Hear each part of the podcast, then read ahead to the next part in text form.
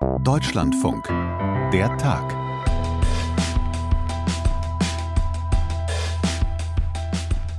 Ich würde so ungefähr sinngemäß sagen, in jungen Jahren erst liberaler, dann. Das bin ich heute noch, das ist schon falsch. Okay, naja, also ich meine es natürlich als, ja, dann Ja, mache ich es präziser ja, ja. und sage Ja, ja. FDP-Mitglied. ja. Ja, also man hört es gleich. In dem Gespräch waren wir sofort auf Betriebstemperatur. Das eben war Günter Verheugen, ein SPD-Mann mit jahrzehntelanger Erfahrung in der Außen- und Europapolitik.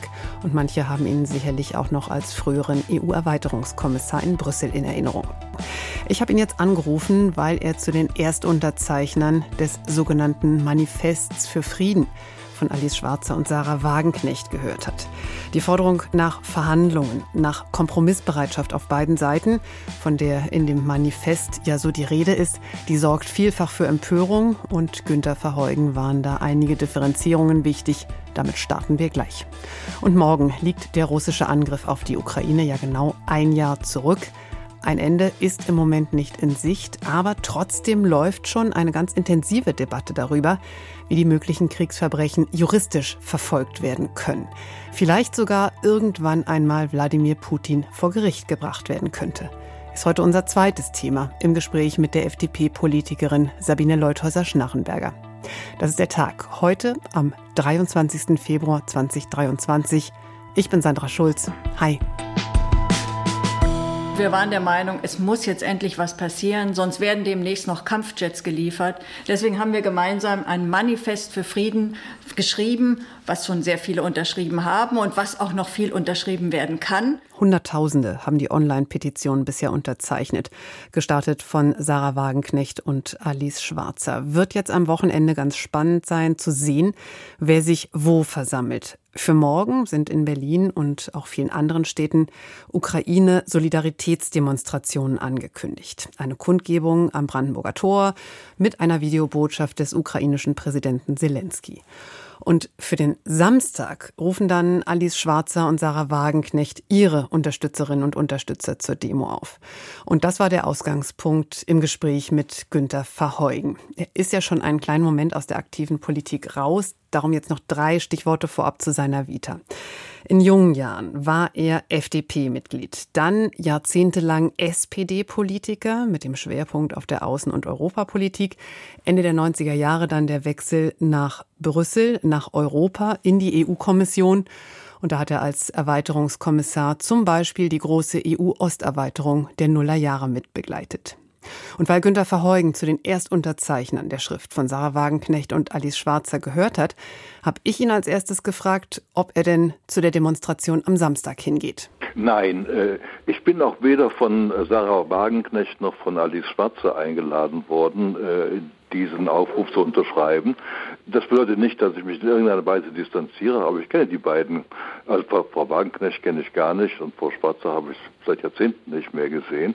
Ähm, mir geht es hier allein um die Sache. Äh, Sie haben es mir im Vorgespräch gesagt, Sie sind angesprochen worden von einem anderen Erstunterzeichner, nämlich von dem Ehemann von Sarah Wagenknecht, von Oskar Lafontaine. Ja. Genau, und Sie sagen, es ist keine Distanzierung, aber unterschreiben Nein, ich habe und das nicht unterschreiben. demonstrieren? Ich habe das unterschrieben und ich stehe, ich stehe zu jedem Satz und zu jedem Wort. Und ich habe es unterschrieben, weil ich es für meine staatsbürgerliche Pflicht halte, ja, das Friedensgebot des Grundgesetzes ernst zu nehmen. Und das betrifft nicht nur den Staat und seine Akteure. Dieses Friedensgebot betrifft uns alle als Bürgerinnen und Bürger. Und ich möchte eher die Partei- und Fraktionsvorsitzenden untereinander fragen, warum sie es nicht unterschrieben haben, als dass ich mich fragen lasse, warum ich es unterschrieben habe. Ja, aber wenn Sie mir sagen, Sie stehen zu jedem Satz, ist denn wirklich der Umstand, dass Russland der Aggressor ist und die Ukraine das Ja. überfallene Land, also Ja. dieses Verhältnis Täter-Opfer, kommt das in dem Manifest wirklich angemessen zur Geltung? Es wird, über, es wird überhaupt nicht bestritten. Es wird nicht bestritten, dass Russland der Aggressor ist. Es wird nicht bestritten, dass die Ukraine das Recht hat, sich zu verteidigen. Es wird nicht bestritten, dass wir das Recht haben, der Ukraine zu helfen. Äh, Der, der ganze Text enthält in Wahrheit nur zwei Aussagen. Die eine Aussage ist, hütet euch vor, vor der politischen und militärischen Eskalation im Konflikt mit einer atomaren Supermacht, weil wir nicht wissen können, wo das endet. und die Bedrohung groß und real ist. Und zweitens sagt er, äh, sorgt dafür, äh, dass äh, Verhandlungen beginnen, wie man diesen Konflikt beendet. Wie ein vernünftiger Mensch diese beiden Gedanken ablehnen kann, will mir nicht, will mir nicht in den Kopf. Ja, deswegen nehmen wir es ja noch genauer auseinander. Also die Forderungen, die Sie erheben, die richten sich ja nicht an den russischen Präsidenten Putin, sondern die richten an sich an die deutsche Bundesregierung. Sie fordern den Kanzler auf, ja. äh, kritisieren Waffenlieferungen. Wie passt denn das zu all dem, wir was haben, Sie mir gerade gesagt haben? Ja haben? Keine, wir haben ja als, als Bürgerinnen und Bürger keinen Einfluss auf die Entscheidungen der russischen Regierung, der ukrainischen Regierung und der, der, Regierung in Washington, die ja, ja auch wohl einiges zu sagen hat. Und wir haben ja nur Einfluss auf die öffentliche Meinung in unserem Land. Und wir erwarten äh, von, von, von unserer Regierung, dass sie dem schon erwähnten Friedensgebot des Grundgesetzes folgend ihren Einfluss in der EU und in der NATO geltend macht, um die Bereitschaft zu Verhandlungen zu wecken. Und Bereitschaft zu Verhandlungen, dazu gehören drei, das muss man ganz klar sagen. Dazu gehört die Ukraine, dazu gehört Russland und dazu gehört eben die NATO bzw. die USA auch.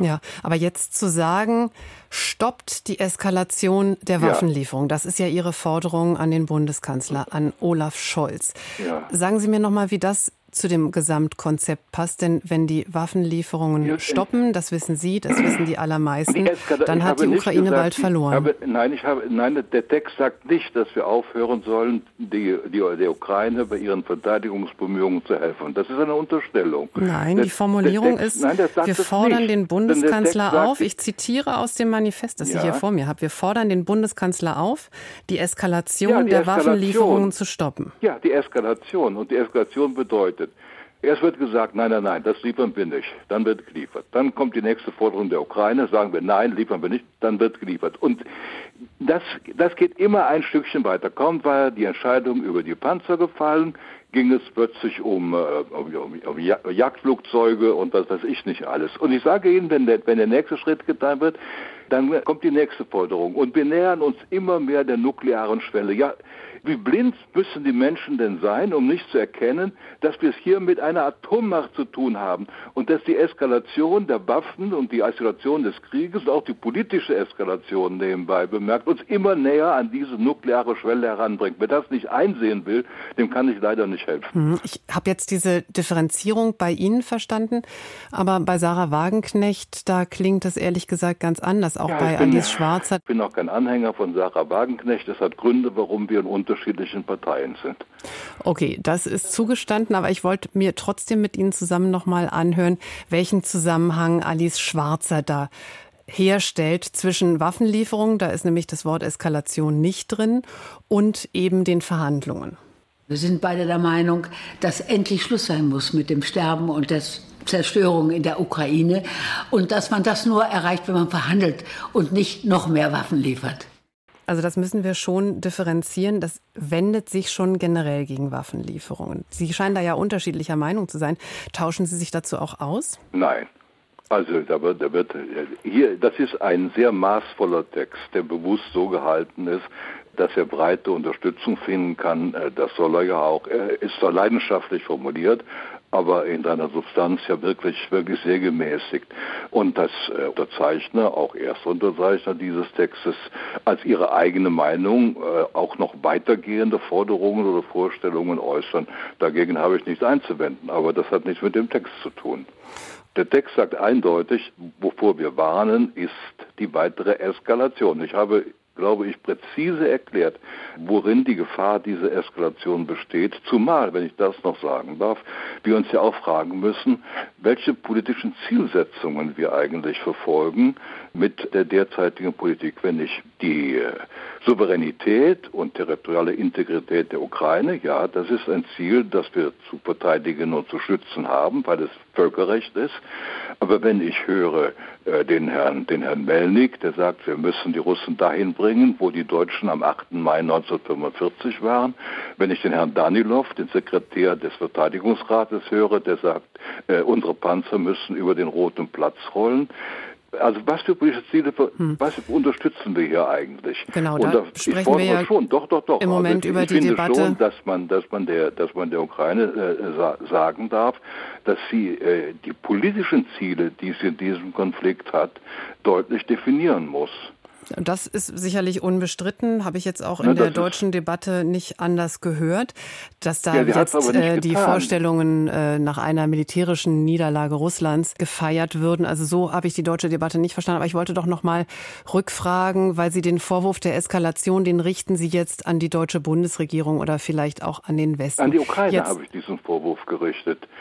Ich habe, ich habe gesagt, kaum, kaum ist eine Forderung erfüllt, wird die nächste, wird die nächste nachgeschoben und ich sehe nicht, dass das ein Ende nimmt, weil ja, weil ja, weil ja nicht damit zu rechnen ist, dass dadurch eine Entscheidung fällt. Ja, okay, habe ich verstanden, aber meine Rückfrage zielte darauf ab, wenn Sie jetzt von einer Eskalation sprechen, über ein Land sprechend, das von seinem Nachbarn, von Russland, überfallen wurde, sind wir dann nicht genau bei dem Punkt, den ich eben schon aufgerufen habe, nämlich tatsächlich bei einer Umkehr von Täter und Opfer. Wenn Sie jetzt sagen, die Ukraine eskaliert, das ist doch im Bild absolut schief. Ich habe nicht gesagt, dass, dass, dass die Ukraine allein eskaliert. Äh, selbstverständlich sind beide Seiten daran beteiligt. Äh, Russland verstärkt seine Kriegsbemühungen ja auch, aber ist nicht unser Verbündeter in diesem Fall. Ne? Unser Verbündeter ist die Ukraine. Okay, und dann gehen wir noch mal zu dem Topos zurück, der Ihnen ja sehr wichtig ist, das Thema Verhandlungen. Da fordert ja. das Manifest ein Kompromiss. Wie soll bei einem überfallenen Land ein Kompromiss aussehen? Ich halte es für vollkommen ausgeschlossen, äh, dass wir aus unseren warmen Stuben heraus jetzt der Ukraine sagen, dass sie möglicherweise aufgeben kann oder soll oder wie ein, eine mögliche Behandlungslösung aussieht. Ich warne auch dringend davor, das, äh, das, das zu tun. Hm, aber genau das macht ja das Manifest. Ja, ich warne dringend davor, das zu tun. Ich halte das, nicht, halte das nicht für angemessen, den frierenden Menschen in der Ukraine zu sagen, was, was sie in Verhandlungen hergeben sollen oder nicht sondern der Punkt ist, Verhandlungsbereitschaft zu erzeugen. Und das bedeutet erstens bei allen Seiten ohne Vorbedingungen, das ist ein ganz entscheidender Punkt.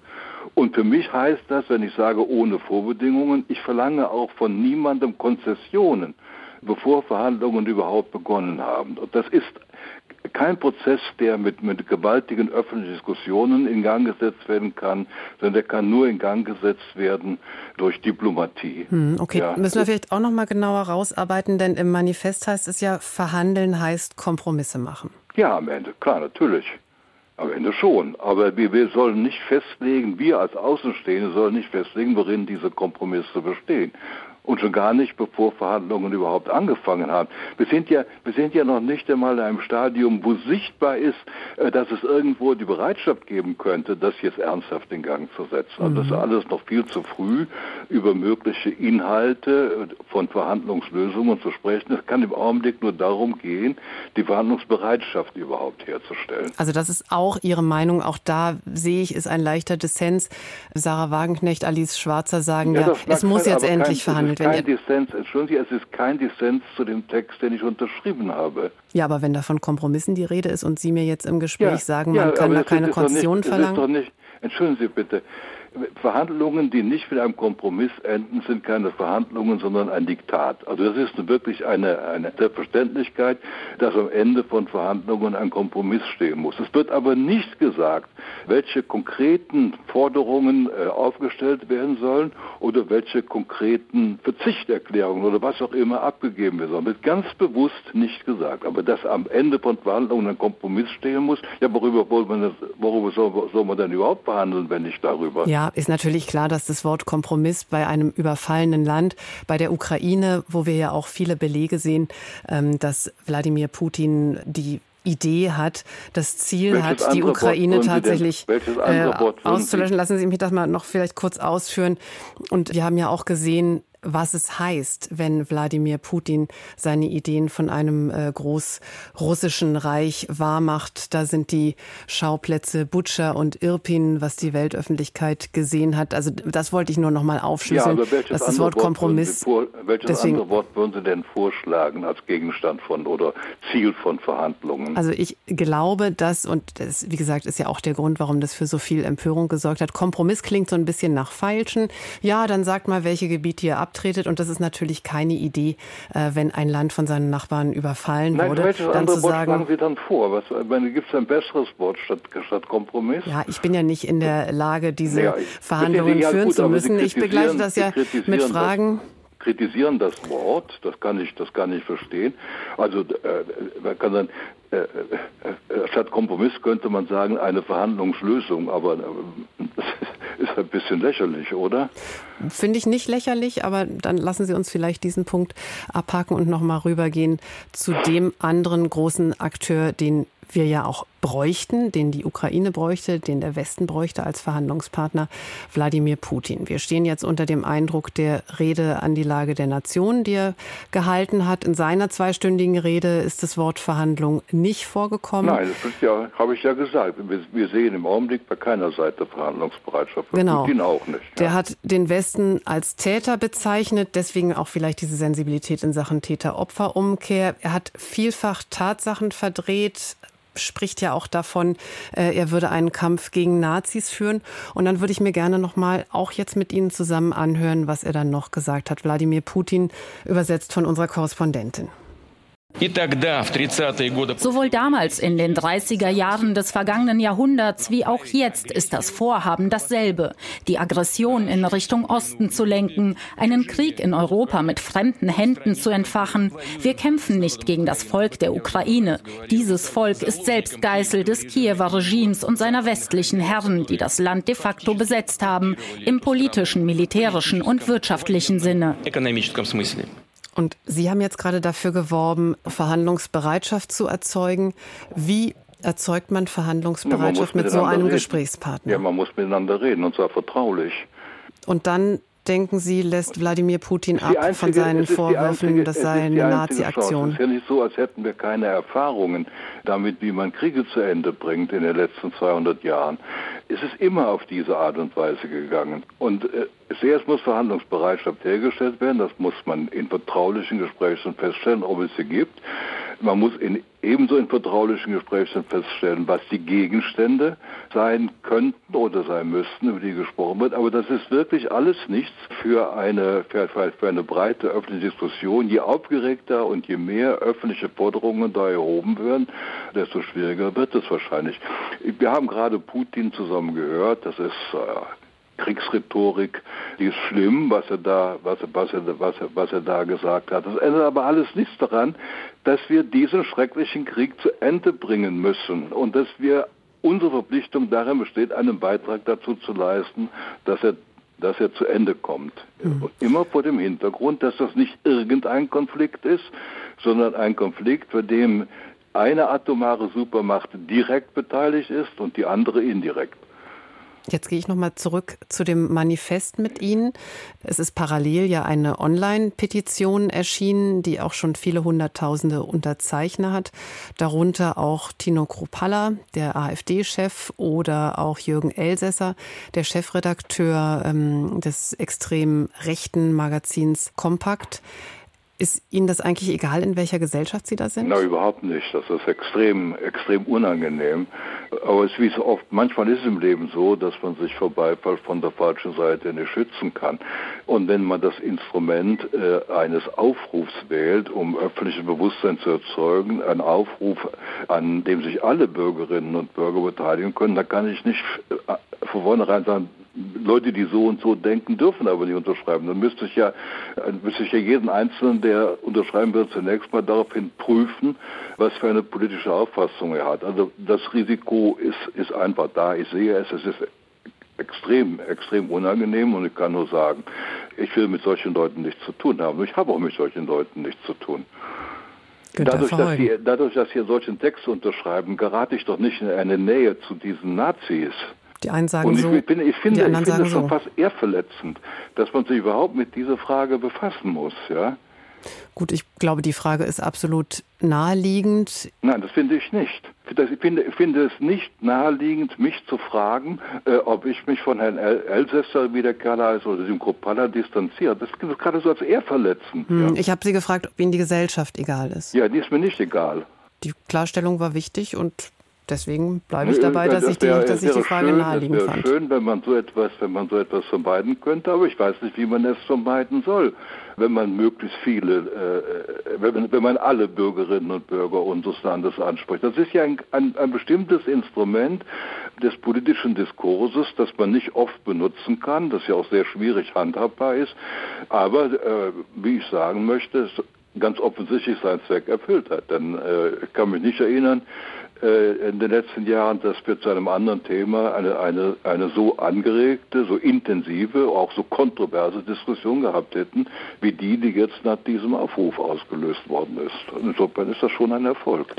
Günter Verheugen, zu Gast bei der Tag. Haben Sie sehr herzlichen Dank. Wumm. genau. Na gut. Wumm. Und jetzt gehen wir nach Berlin Mitte, heute Mittag. Vor einem Jahr begann der russische Angriffskrieg gegen die Ukraine. Und dieser Krieg mahnt uns, nehmen wir das Versprechen des Völkerstrafrechts ernst. Sorgen wir dafür, dass Kriegsverbrechen bestraft werden sagt heute Mittag in Berlin Justizminister Marco Buschmann. Er kündigt jetzt an, das Völkerstrafrecht weiterentwickeln zu wollen. Das Völkerstrafrecht, das sind ja die Gesetze und Normen, die sozusagen der Dreh- und Angelpunkt sind, wenn es darum geht, internationale Kriegsverbrechen zu ahnden. Buschmann kündigt jetzt an, sich dafür einzusetzen, eine ganz große Lücke im Völkerstrafrecht zu schließen. Wer einen Angriffskrieg führt, muss sich vor dem Internationalen Strafgerichtshof verantworten. Er muss dort angeklagt werden können, egal welchen Pass er hat. Im Moment geht das so vor dem Internationalen Strafgerichtshof noch nicht, sondern nur in den Staaten, die eben dieses Gericht auch anerkannt haben. Und da ist Russland nicht dabei, genauso wenig übrigens wie auch die USA. Mhm. Also an diese internationalen Verträge will Marco Buschmann sich jetzt ranmachen, will auch manche Regeln im deutschen Recht nachschärfen. Und der Termin für die Ankündigung, wir haben es ja gerade gehört, der ist kein Zufall. Wir wollen jetzt drauf schauen, wo steht die Debatte um die Verfolgung möglicher Kriegsverbrechen. Und am Telefon ist Sabine Leuthäuser-Schnarrenberger, FDP, seit Jahrzehnten als Rechts- und Justizpolitikerin unterwegs, war gleich zweimal Bundesjustizministerin und auch in der Kriegsverbrecherdebatte bischt sie mit. Mhm. Hallo, grüße Sie. Ja, ich grüße Sie, Frau Schulz. Sie haben sich in der letzten Woche zusammen mit anderen FDP-Köpfen ja an den Chefankläger des Internationalen Gerichtshofs gewandt. Mhm. Mal ein bisschen flapsig gesagt, jetzt mal ein bisschen hinne zu machen. Was denken Sie, welche Anklagen könnten denn jetzt schon losgehen? Ja, wir sprechen ja immer, dass Putin nicht straffrei davonkommen darf wegen dieses Aggressionskriegs. Aber die täglich stattfindenden Verbrechen gegen die Menschlichkeit und die Kriegsverbrechen gegen die Zivilbevölkerung, die sind ja unbestritten und es werden jetzt seit ungefähr einem Jahr dazu auch Beweise von internationalen Ermittlungs Teams gesammelt und Zeuginnen und Zeugen befragt. Und ich bin zusammen mit anderen der Meinung, dass es sehr gut wäre, wenn man jetzt schon mal beginnt mit konkreten, auch personalisierten Ermittlungen ähm, unterhalb der Kreml-Elite und der Verantwortlichen dort, also unterhalb des Sicherheitsrates in Russland, also bei der Kommandoebene anzufangen. Und ich denke, bei so vielen Beweisen, bei einer so intensiven, tollen Arbeit von vielen, vielen Experten in der Ukraine, äh, an vielen Orten, äh, müsste es jetzt doch möglich sein zu zeigen, wir ermitteln konkret hm. Denn wir kennen ja zum Teil auch die Kommandostrukturen. Also Kommandostrukturen meint wirklich die Kriegsverbrechen vor Ort, ähm, Mord, ja. Vergewaltigungen. Mhm. Da sagen Sie, kennt man die Täter? Man kennt Kommandostrukturen des russischen Militärs. Äh, wir haben ja in einer Strafanzeige Gerhard Baum und Anwälte, ähm, da haben wir ja in umfangreichen Anlagen auch viele einzelne Bataillone und Kommandos des russischen Militärs aufgeführt, mit Namen versehen, zum Teil auch, wo die ähm, agieren, in welchen Gegenden, dann hat man immerhin schon mal einen Anknüpfungspunkt, auch wenn man noch nicht die letzte strafrechtliche Zuordnung hat, also dass der Oberst oder der General in der Kommandostruktur genau den Befehl gegeben hat, aber man hat dazu Anhaltspunkte. Diese Dinge, die gibt es alle, ja. Aber reicht es denn, die Täter zu kennen? Müsste man die Täter nicht auch haben? Letztendlich, um anzuklagen, muss man die Täter haben. Aber es ist ja gerade auch eine wichtige Funktion des internationalen Völkerstrafrechts und auch unseres nationalen Völkerstrafrechts, dass während des Kriegs ermittelt wird und nicht Kriegsende abgewartet wird, dass dieses Recht auch, ich sage mal so salopp, ein doch auch eine Waffe in diesem Krieg ist und dass man natürlich ermitteln und gegebenenfalls bei ausreichenden Anhaltspunkten auch einen Haftbefehl erlassen kann, das geht ja auch in Abwesenheit. Aber damit sagt man, derjenige kann nicht mehr straffrei sich aus Russland wegbewegen. Sobald er seinen Fuß dann außerhalb Russlands setzt, also zum Beispiel nach Polen käme oder auch theoretisch nach Deutschland käme oder in ein anderes Land, äh, dann würde der Haftbefehl greifen. Und genau das muss jetzt mit allem Nachdruck passieren, dass es eben ne über diese allgemeinen Strukturverfahren, die also das Beweissammeln im Kern beinhalten, die ganz, ganz wichtig sind, man auch sieht, so schnell wie möglich auch in nächste Schritte zu kommen. Das werden nicht Massenverfahren sein, sondern wird man sich bestimmte Bereiche herausnehmen. Alles andere ist ja gar nicht zu bewältigen. Aber ist es nicht auch ein ziemlich theoretischer Fall, dass jemand in der Ukraine, sagen wir in Butscha oder in Mariupol, dort Kriegsverbrechen begangen hat und dann nach Polen ausreist und dann auch noch gefasst wird? Also viele in der Kommandoebene haben ja sogar Kinder, Familienangehörige im Ausland, die gehen dort zur Schule, arbeiten dort, studieren. Also ist ja nicht so, dass es dort nicht irgendwie Bezüge auch außerhalb Russlands gibt. Jetzt haben wir natürlich eine fürchterliche Kriegssituation, aber so funktioniert immer Völkerstrafrecht. So war es bei dem Verfahren gegen die beiden Syrer, äh, die in Deutschland durchgeführt worden sind. Hat lange gedauert. Am Ende sind sie dann hier in Deutschland festgenommen und verurteilt worden. Auch im Irak war das der Fall. Also es ist nicht umsonst, es ist aufwendig und schwierig, aber genau das ist ja die Absicht des Völkerstrafrechts. Das ist ja nicht ein zahnloses Instrument, sondern damit soll ja gerade deutlich gemacht werden, ihr kommt nicht davon mit Kriegsverbrechen. Und die Idee ist dann, dass diese Art von Kriegsverbrecherprozessen tatsächlich dort geführt werden, in Den Haag vor dem Internationalen Strafgerichtshof. Also es ist zunächst mal der Internationale Strafgerichtshof da aber subsidiär auch natürlich nationale Gerichtsbarkeit. Jetzt spreche ich eben vom Generalbundesanwalt hier in Deutschland. Wir haben ja ein wirklich gutes, was jetzt noch mal ein bisschen weiterentwickelt wird, nationales Völkerstrafrecht und auch hier der ähm, Generalbundesanwalt Herr Frank mit seinen kompetenten Leuten, die sind jetzt nochmal personell aufgestockt worden, ähm, führen ja diese Strukturermittlungsverfahren. Also erst noch gegen nicht eine konkrete Person, das ist mehr so gegen unbekannt und sammeln diese Beweise, tauschen sich aus mit dem Internationalen Strafgerichtshof, mit den Ermittlerteams. Und da will man natürlich auch dahin kommen, dann äh, konkret äh, ein Verfahren zu eröffnen, was dann und da braucht man nochmal konkretere Anhaltspunkte, auch zu einem Haftbefehl führen kann. Auch wenn jemand gerade eben nicht bisher ja hier in Deutschland ist und nicht festgenommen werden kann, sondern sich im Kriegsgebiet befindet. Und dann gehen wir rüber zu der großen Frage, die ja so ein bisschen über allem schwebt. Wie stehen denn die Chancen, dass eben eines Tages der russische Präsident, ja. dass Wladimir Putin vor Gericht gestellt werden kann? Ähm, Wladimir Putin äh, kann zunächst einmal natürlich, und das ist ja die ganze Debatte wegen dieses Aggressionskriegs, ähm, versucht werden anzuklagen. Und da hat eben der Internationale Strafgerichtshof eine wirkliche Lücke, weil Russland, Sie haben es gesagt in der Anmoderation, ist nicht Vertragsstaat dieses internationalen äh, Strafgerichtshofsstatuts, Rom-Statut nennt man das.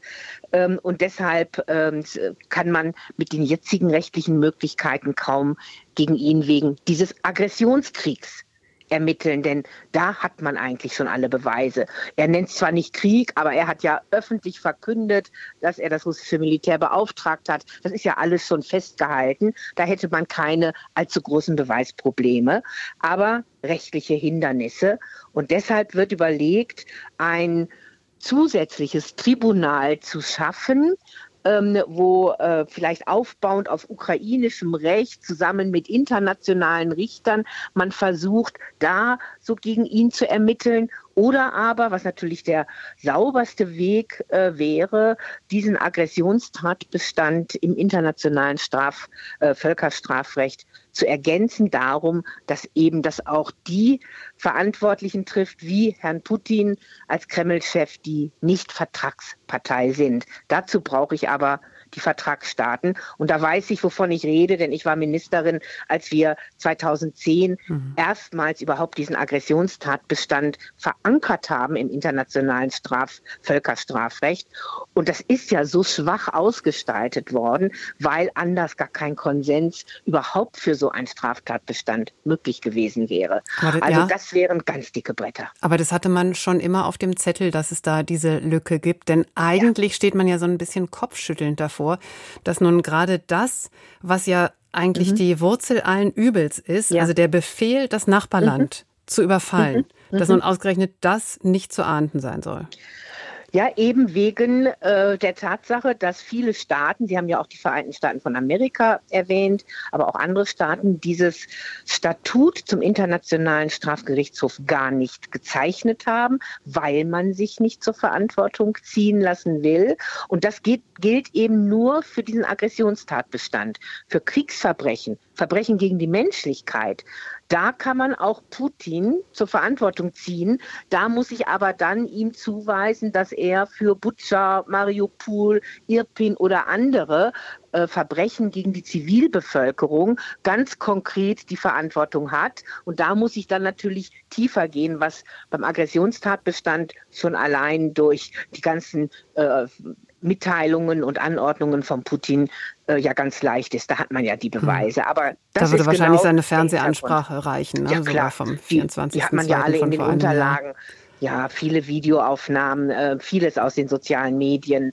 Ähm, also das wäre überhaupt kein Problem. Aber genau dem wollen sich eben Staaten nicht unterwerfen äh, und deshalb entziehen. Und deshalb haben wir hier diese Lücke. Und ich sehe ganz, ganz große Schwierigkeiten, da äh, die Vertragsstaaten äh, wirklich zu überzeugen, äh, dass sie so einer Weiterentwicklung und damit auch Verbesserung zustimmen. Das braucht lange intensive Verhandlungen. Und für Putin käme es ja auch sowieso zu spät, weil das Strafrecht ja nie in die Vergangenheit wirkt. Äh, das äh, wirkt nicht rückwirkend. Verjährung gibt es ja nicht im Völkerstrafrecht, also das kann ihm nicht zugutekommen. Also muss man auch sehen, ähm, wie man eben diese anderen Verbrechen, die man dann vielleicht in der Befehlskette auch weiterführen kann, wenn man also dann mal Protokolle oder Äußerungen von Mitgliedern des Sicherheitsrates ähm, haben würde, die da etwas belegen könnten, dann könnte man auf die Art und Weise versuchen, auch eben ganz bis an die Spitze zu kommen.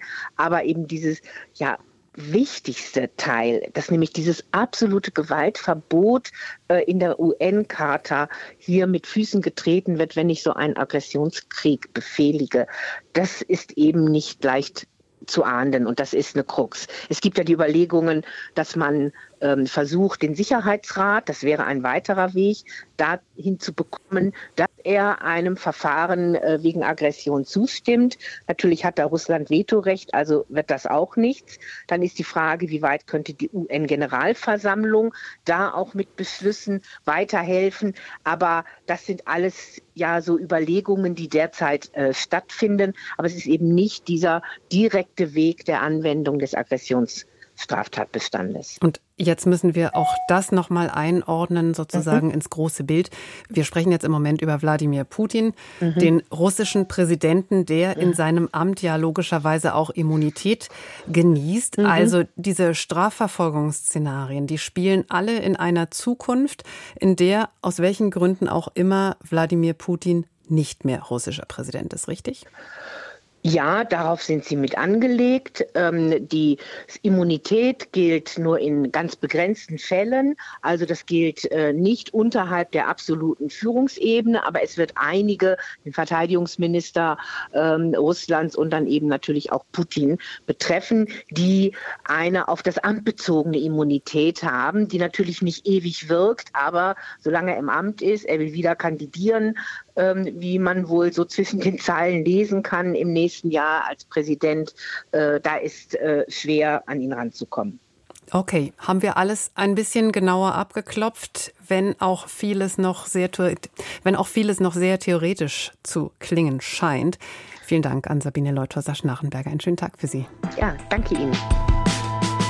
Und damit machen wir für heute den Punkt. Im Team von der Tag waren heute Theo Gers und ich bin Sandra Schulz. Morgen hören wir uns wieder, wenn Sie mögen, wenn ihr mögt. Tschüss.